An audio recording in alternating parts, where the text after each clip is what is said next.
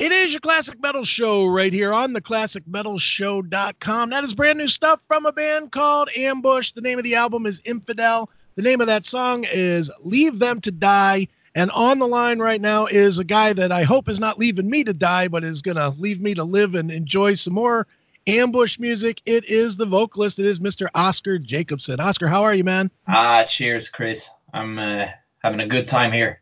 Absolutely. Here and uh, enjoying the free, the free times. Exactly. Well, you know what? That's that's pretty much what we have to do these days, isn't it? Listen to metal and drink beer. sure. We live to die another day, just like that, James Bond. That's right, man.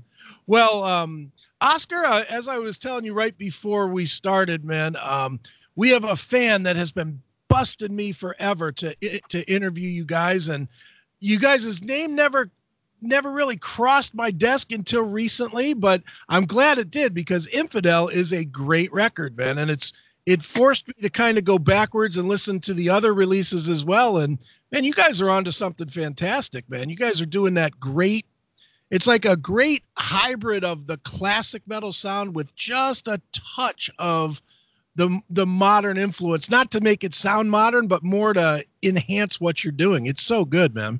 Uh, cheers man. I i appreciate it it's, sure. uh, it's been it's been a lot of like um, fun to to record this uh, album took a while but we're happy with the final results and uh, all the nice words. Sure. Are are you when when you were writing the record, when you were putting it together, did you realize that you were onto something that was going to separate itself from the last record, or did you feel like it was just kind of a continuation on? Yeah, we, we're a band. We, we're pretty conservative in what we do. I think yeah, we had no intention to change direction musically or anything, but uh, I think we've matured during these five years. We've been continued to, we've been continuously playing uh, gigs and stuff like that, and we've been uh, like trying to find major, uh, like a more uh, mature uh, way to to deal with music, and uh, I think we we're on the right track with this album. Sure. Well, and, and it's the one thing that really jumps out when you listen to it, and eh, you know, it, it's a lot of bands have trouble doing it, but you guys were seemingly able to capture what feels like a very live sounding record. You know, a lot a lot of bands can do a lot in the studio and make it sound good, but a lot of them, you know, and, and I mean, you know this, man. You listen to rec- music as well. When you listen to something, a lot of times the first thought you have is, "Man, I wonder how that'll sound live." I don't get that thought at all with you guys. I, you guys, different style of music, but very much I get that same feeling from like a band like Airborne, where you just know that you hear that song and it's going to sound pretty fucking good when you hear it live as well. Yeah, you gotta deliver some energy in a record. Otherwise, it's it makes no point. I mean, we're a live band, most and foremost a live band. So uh, we want to make the record as a live show. We want to make it uh, dynamic, get the most out of every song on the record, and uh, leave nothing to to um, to like Chance. the the odds on uh, on on like going crazy uh, with some weird shit. Or we're trying to make it compact, just like a live rec- live show. Sure do you when, when you're putting music together do you guys kind of try to avoid you know going crazy with within the studio or with you know in more in the control room than anything else to keep that fresh live feel to the music? Uh, sure. I mean it's always i mean the, one of the biggest uh, mistakes good musicians do is that they overplay all the time. They mm-hmm. they are trying to play as fast as as possible or the drummers try to uh, yeah we're gonna have a fast fill everywhere. Right drum beat is going to be like this and we're trying to take this down i mean down to earth if you know what i mean and like Yngwie said more is more but uh, i think he's he's a bit wrong um, at least when it comes to us human beings he's right. uh, he is a god, so he can do what he wants. But uh, as human beings, we gotta like handle all the tension that comes into and the egoistic parts as well, uh, mm-hmm. where every every musician wants to yeah show off. You know, we're trying to keep it simple as a band and to uh, like raise. I raise the bassist and he raises me, and together we're working together as a group. Sure. Now, for for you guys, when you started recording or when you recorded this record, how how do you think that Infidel changed from the last record, Desecrator? I, I mean, does it does it feel different to you, or does it feel like one continuous continuous release? Yeah, difficult question because I I definitely feel that there is something different with uh, Infidel in terms of. Uh, the the the song structures uh, and the themes are a bit maybe a bit darker on this album. Uh, but yet it's more more even more melodic i would say. Uh, it has more wide ranges of um, feelings to it i think. Um, it, it has more melancholy what do you call it? Melancholic uh, like orchestrations and uh, a little bit more happy uh, orchestrations as well. Like the songs uh, Hellbiter and Heart of Stone, for example, are very positive energy. Right. So wide range of emotions is the biggest difference, I think. Sure.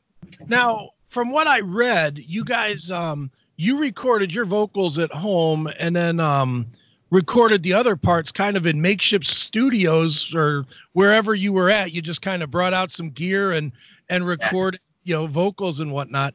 I recorded the the the vocals here actually in my uh, studio here. Okay. Yeah. What was it? Was it difficult to not not so much the recording at home, but the recording, you know, in other places where you pulled out gear to to record like backing vocals and stuff like that was it difficult to kind of mix and mesh everything together? It was qu- quite fun actually. We we we have a quite a big friendship zone that is uh, very connected to the band in that sense that they they have been with us from the beginning.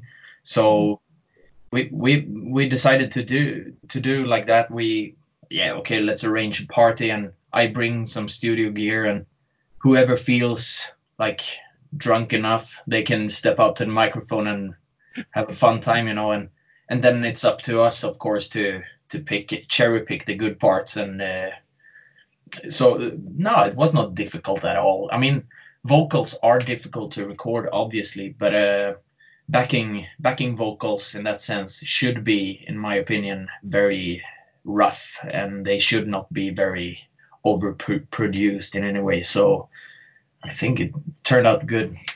So, so what you're saying then is all your backing vocals are powered by Budweiser.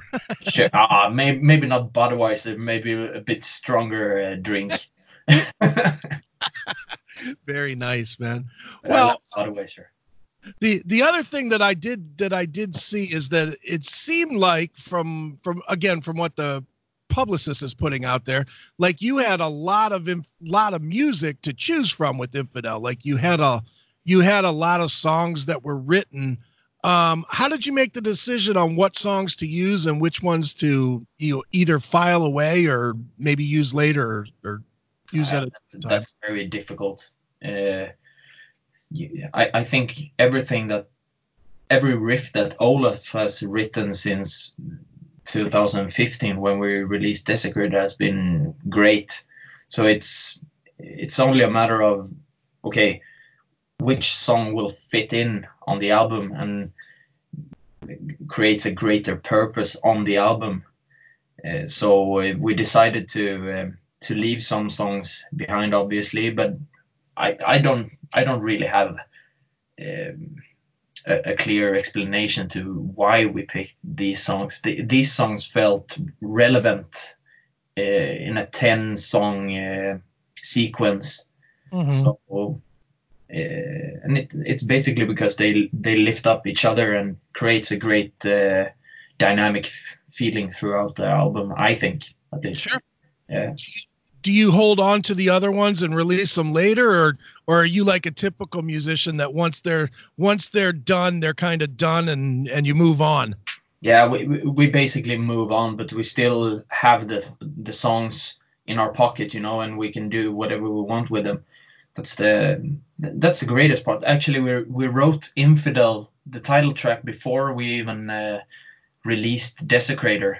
So okay. uh, that song has been with us for quite some time now, but we've changed it over and over and over. Um, uh, and it takes time to for, for, some riffs or some songs to to be arranged in in accordance with what we want to do. Sure. Um, the other thing I wanted to ask you about was the album art, which is about as metal as it gets. I mean, that's that's that's too worthy there, man. It, it's so harsh and metal, man. Who who did that art, and how did you guys decide on it? Yeah, we uh, we went down to the deep, dark, ancient halls of uh, hell to to find a German named Alexander von Wieding. He's been with us since Firestorm, so uh, uh we actually uh, he, he's collaborating. He's like having a cooperation with High Roller Records, and uh, when we released Firestorm, he um, he was uh, recommended by our uh, label manager. Okay. Uh, because we wanted a painted art, uh, and he is very talented. So he's been with us and creating ideas, and uh, this was a perfect idea, I think. Sure. To, to play around with uh, the title track in that way, and maybe maybe it's very uh, controversial when it comes to uh, releasing this in the mainstream, but uh, yeah, who cares? It, right. It's it's a great art and it's relevant actually. People say that Christ, uh, Christian symbols and stuff aren't relevant, but it's uh, it's Easter now, so it's very relevant. Sure. have you have you guys you know in the past and, and probably again in the future, I would imagine. But have you had people come up to you at shows with with the um, ambush art tattooed on them? Yeah, actually, uh, I, I saw one ambush tattoo before, okay. Um, but right now I think there are. I've seen two ambush tattoos. Okay. but uh, I have no idea why why you would do that. Maybe we will maybe we'll release a '90s pop album or something, and then they will have to make a make a laser surgery or something. nice, that's funny, man. Well, um, we, obviously we're all at home right now because of this whole coronavirus thing, and you know, I've been talking to a lot of bands, and I get a lot of different answers on this. You know I'm curious for you, a, a band like Ambush, which is a smaller band that's gaining exposure. Is this good for you because people are home and are hungry for new music, or is this bad for you because people are on Spotify only listening to the old Metallica records and Scorpions and whatnot, and and and not actually venturing and finding new music? I don't know, but I think it's very bad because we we want to get on tour and right. we want to show our uh, new stuff. You know, uh, we think we're on, onto something here, and uh, we have a great lineup. Uh, so the tour, the cancel cancellation and po- postponement of the tours are very bad for a band in our position, I think. But uh, we're not. We, I mean, you cannot do anything about it. You can just uh, come back stronger than before and rehearse a lot more maybe we have time to create some new songs now for another record. You can do everything, so there there are no uh, complaints from our side uh, at all. But sure, the the economic part is very very hard when you can't get on tour and you've made an investment in merch and stuff. Uh, we we depend on the people to to buy our shit. yeah. Well, can, can they still buy it online? Can they go to your website yeah, or the sure. record site and stuff? Yeah, we have a big cartel uh, uh, site. Okay. So you'll find it through our Facebook page or whatever. All right. And, and what is the Facebook page so that people know where to look? You can search for Ambush Sweden. Okay. Yeah. Excellent, Excellent man. And well, buy everything. yeah. Buy two of everything, right? yeah. Save one for your mother. Yeah, there you go. Because moms love infidel. sure, they do. At least my mother, she told me she actually liked this record oh, as opposed to the other two records. She wasn't a fan of the other two. she she she's a she's not a heavy metal fan, you know, but uh, she she's my she's my mother and I'm her son, so uh, she better fucking like it. nice. All right, man. Well, the name of the album is Infidel. The band is Ambush, and um, Oskar, as a tradition on the show, we always let the artist pick a um closing song uh, from the album and maybe tell us a story about it. So, what would you like us to wrap this interview up with? Yeah, I wouldn't like to wrap this uh, interview up with Iron Helm of War.